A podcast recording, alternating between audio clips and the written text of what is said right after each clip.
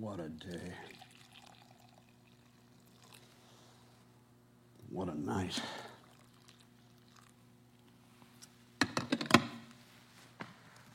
What a morning.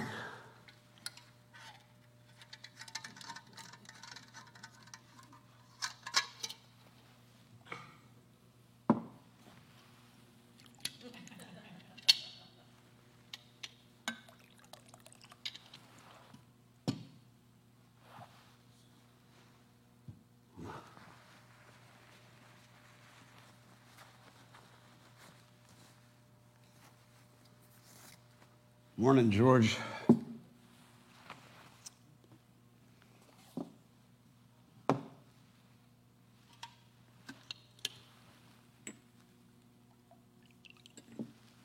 May you be increased.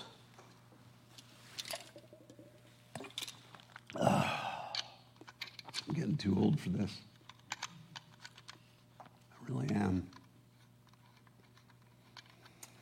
We spiked up that Hebrew today.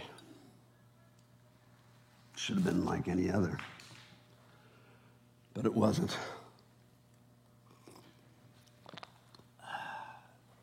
I appreciate our little talks. the idea of uh, being able to put something out there, you know, the spoken word, and try to wrap your hands around it. I'm sure if my men heard me being this gregarious, they'd be stunned. I, enjoy our little conversations throughout all the years, George. I really do. They just seem a little one sided. In fact, they're always one sided. And that Hebrew, wow. He's the one that uh, tipped over the tables in their temple, right? That young rabbi, he battled it out with the best of them and their rhetoric, right? Arguing the scriptures. Wow, they hate him.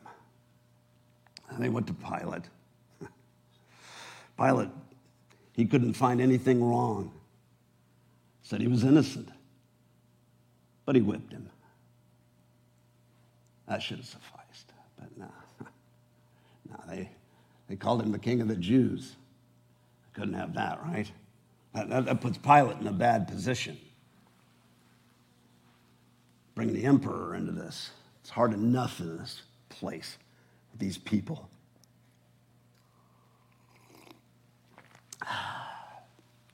So the orders were given. I got my own. Told me to make sure it went right. Went right. What other way have I ever done it? It's always been right. It's always been done well. Exacting, huh? Lead, follow, or get out of the way. That's been my mantra, right? I followed for, what, 12 years or more. I was good at my craft. And then, then they promoted me. And things got different. And that's been over a decade. I get out of the way. I'm wondering, George. Is it time for that? Should I just retire? That's what I've been working for. Today was different. You know, I've done this a lot. Death. A lot. This has been weird. I mean, the boys worked him over pretty good. We figured it wouldn't take long it got weird. It got dark at noon. And I, and I don't mean sand or wind or storm, I mean dark. It stayed that way. After it was over, wow, an earthquake, rumors of all kinds of craziness. They say that the piece of cloth in their temple tore in half for no reason what that's about. But that Hebrew, that rabbi, Jesus, never seen anything like it. his focus, his ability to stay on task. Oh, he, he suffered. They all do. He, he never lost himself. A great cry. And he gave himself up. I don't know what to do with that. I don't know. But I met the Son of God.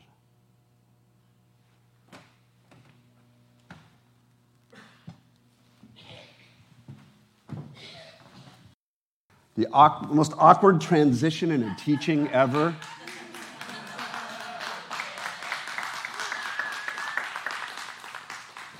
this is going to get weirder here because now I got to bring this thing around so I have something for my notes. But this is liminal. We're all about transition, right? It's in our name. All right. For those of you that, uh, we say this every week, probably really important you hear this today. For those of you that are not, uh, or have never been here before, this is not normal. I'm not normal. That's oft said. Um, we have a teaching team that's comprised of a series of folks. And so if you don't like me, uh, next week it'll be different. And it certainly won't have feedback like it was a rock show.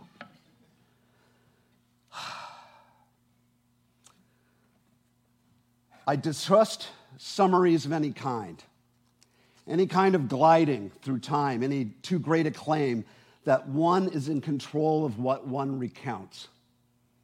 I think someone who claims to understand but is obviously calm,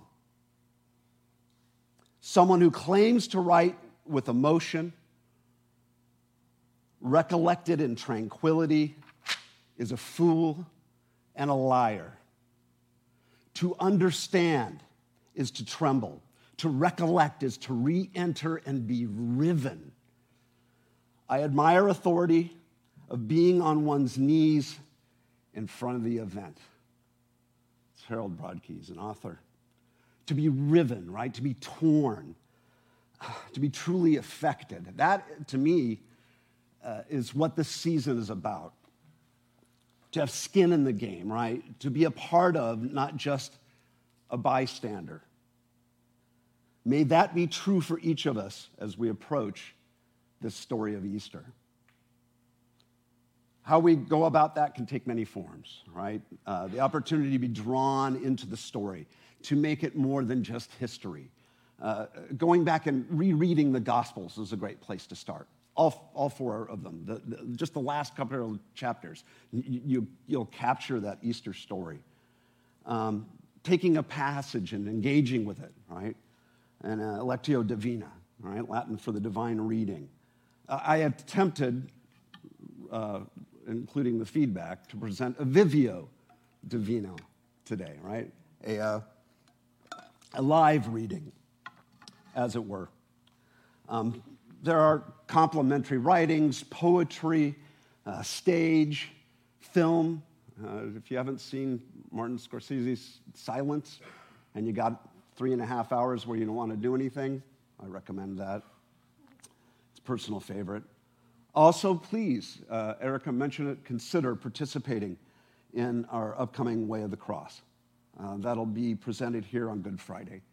And it's a contemplative piece. Please take your time with it if you come. So we find ourselves today at the halfway point of Lent, right? As we stated in the opening art piece, this is a liminal season. It, it goes with the name of our church. It's a time of what was and what is yet to come a time of, I love this phrase that Catherine captured, luminous darkness, right? Today we'll finish our three part series on what the cross means to me. And so, for obvious reasons, that title, it, was given to us as a prompt as teachers. It, it's personal. And each of the teachers so far have, have taught and brought in elements of something that is personal. So, as Catherine said a couple of weeks ago, I thought, all right, that's me. I, I need to give you some context, some historical context, before I tell you a personal story. The cross was an instrument of execution and control that was about as dark as things could get. It was a political, right, and military punishment. It was carried out in a public place for a purpose, right?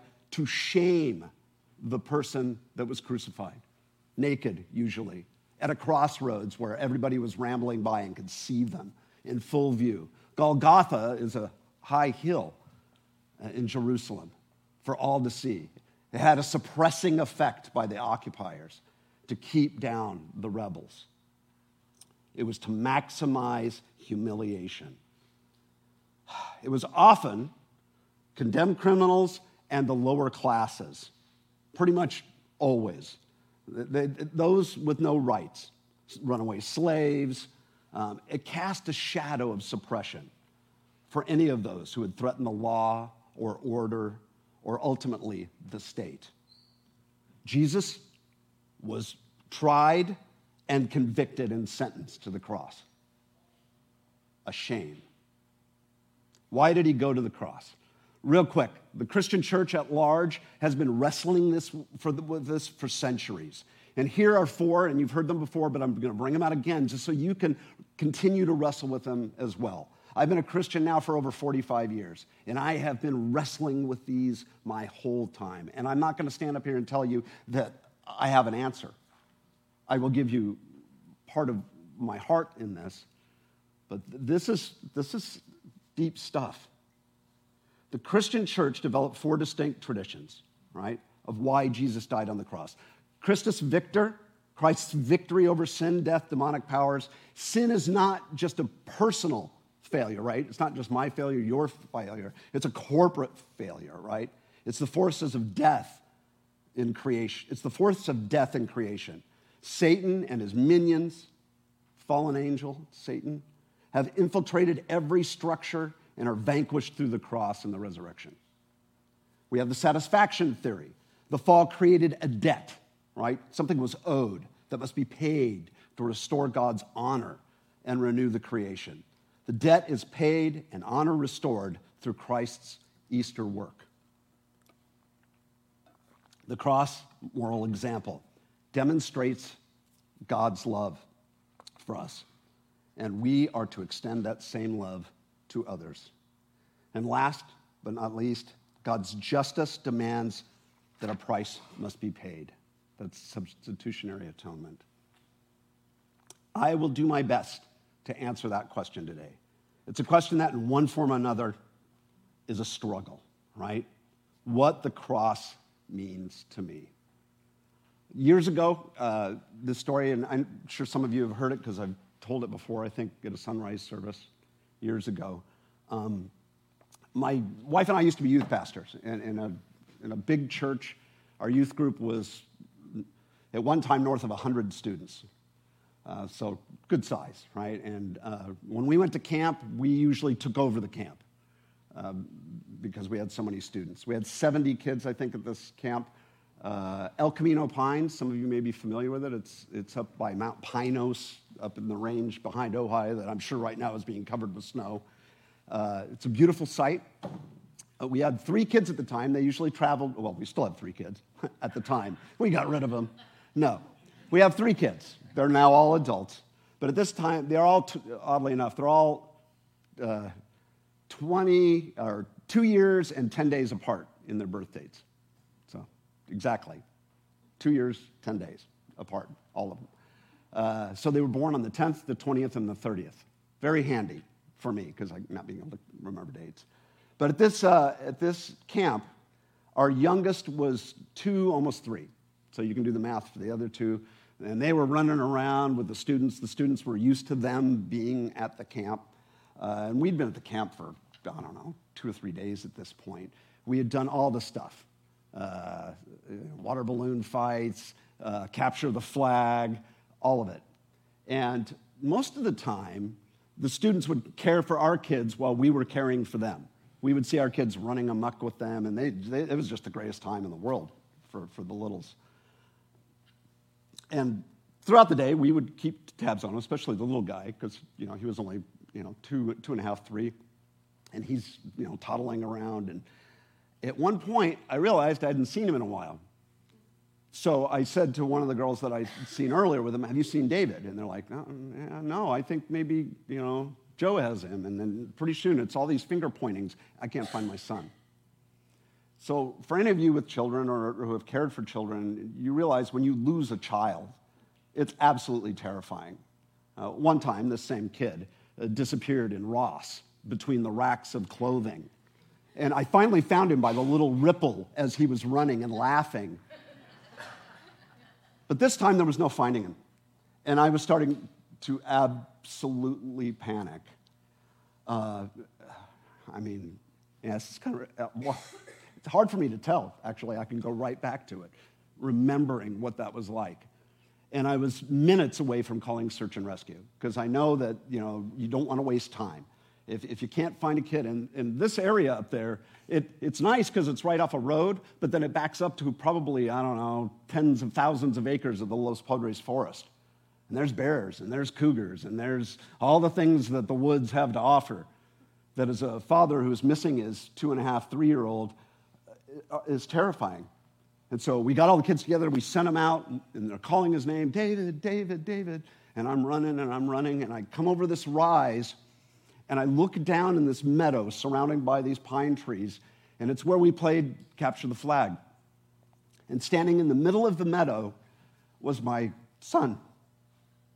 And uh, I, I ran, and I pick him up, and he is bawling. And I'm like, where were you? And he says these words to me. He goes, Daddy, I couldn't find you. And it broke my heart. And uh, it was much later in, in praying and thinking about Easter that those words pierced me because it's almost an exact quote from Psalm 22, which Jesus quotes from the cross when he says, Father, Father, why have you abandoned me? Why have you forsaken me?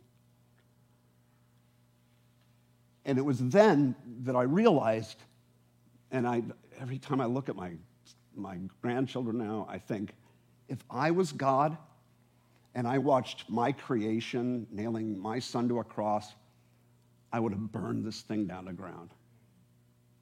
There'd have been nothing left. I'd have just started over, right? I'm God. Thank God I'm not.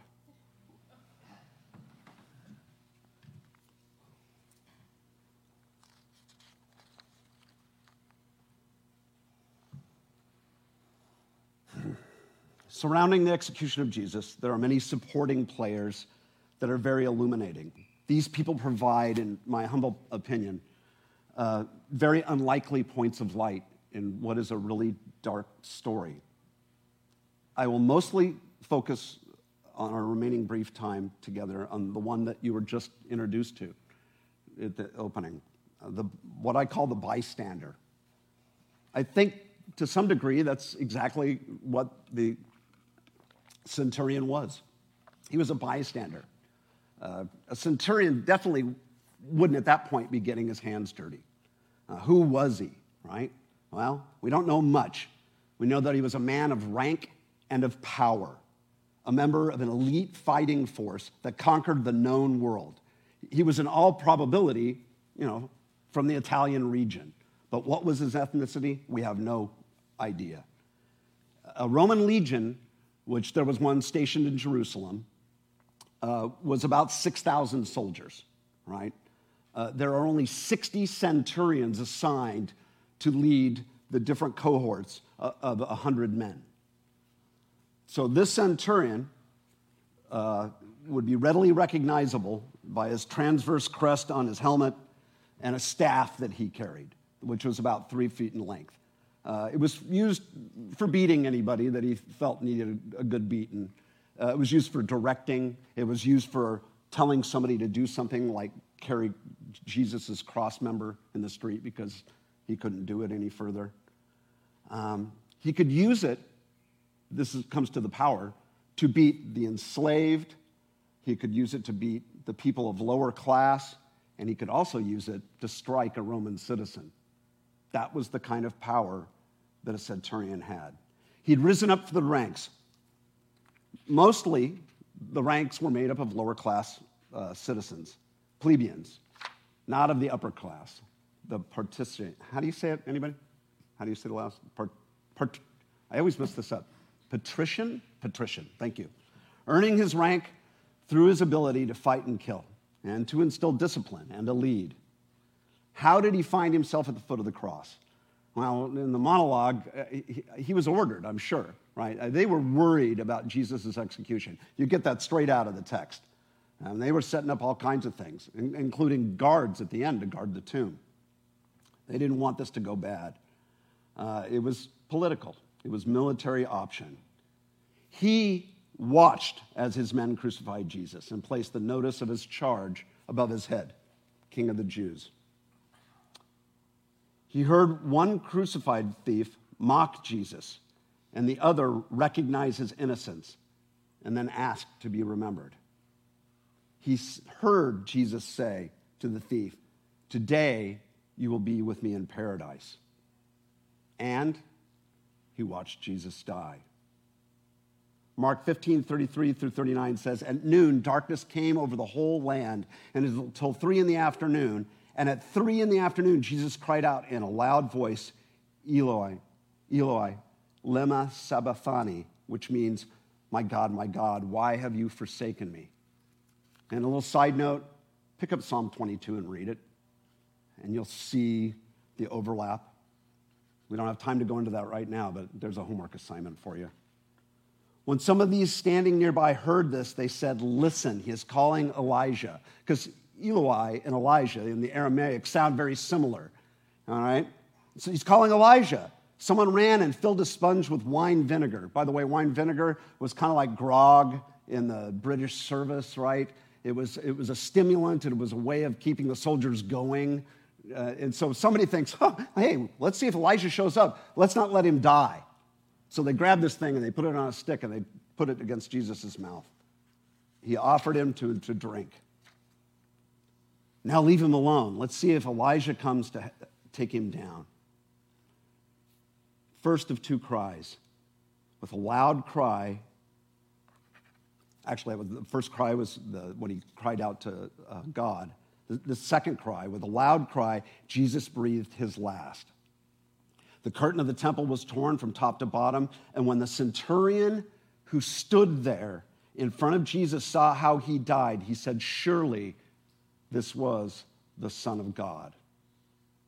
This centurion, a, person well skilled in the art of killing, a person who had killed many, many times in his life. He was a professional soldier who had spent years fighting and rising up through the ranks of the greatest force of his day.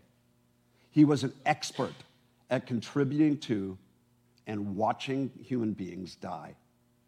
He watched and listened to Jesus for hours. But it was how Jesus died that caused him to say the words, Surely this was the Son of God. Think about that.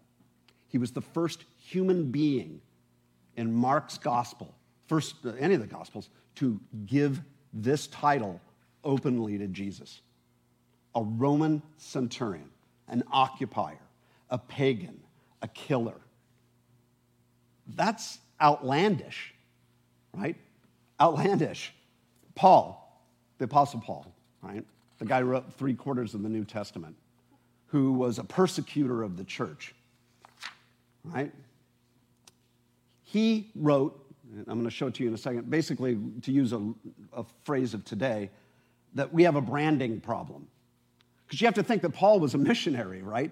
His, his job was to go out and preach the good news of Jesus Christ crucified, something that was absolutely shameful. 1 Corinthians 1:18 through 24 for the message of the cross is foolishness to those who are perishing but to us who are being saved is the power of God for it is written I will destroy the wisdom of the wise the intelligence of the intelligent I will frustrate where is the wise person? Where is the teacher of the law? Where is the philosopher of this age? Has not God made foolish the wisdom of the world? For since in the wisdom of God, the world through its wisdom did not know him. God was pleased through the foolishness of what was preached to save those who believe. Jews demand signs, and the Greeks look for wisdom, but we preach Christ crucified and a stumbling block to the Jews and foolishness to the Gentiles. But for those whom God has called, both Jews and Greeks, Christ, the power of God and the wisdom of God. Renowned theologian Martin Hengel, from his book Crucifixion in the Ancient World and the Folly of the Message of the Cross, wrote The heart of the Christian message, which Paul described as the word of the cross, ran counter not only to the Roman political thinking, but to the whole ethos of religion in ancient times. And I would say now as well.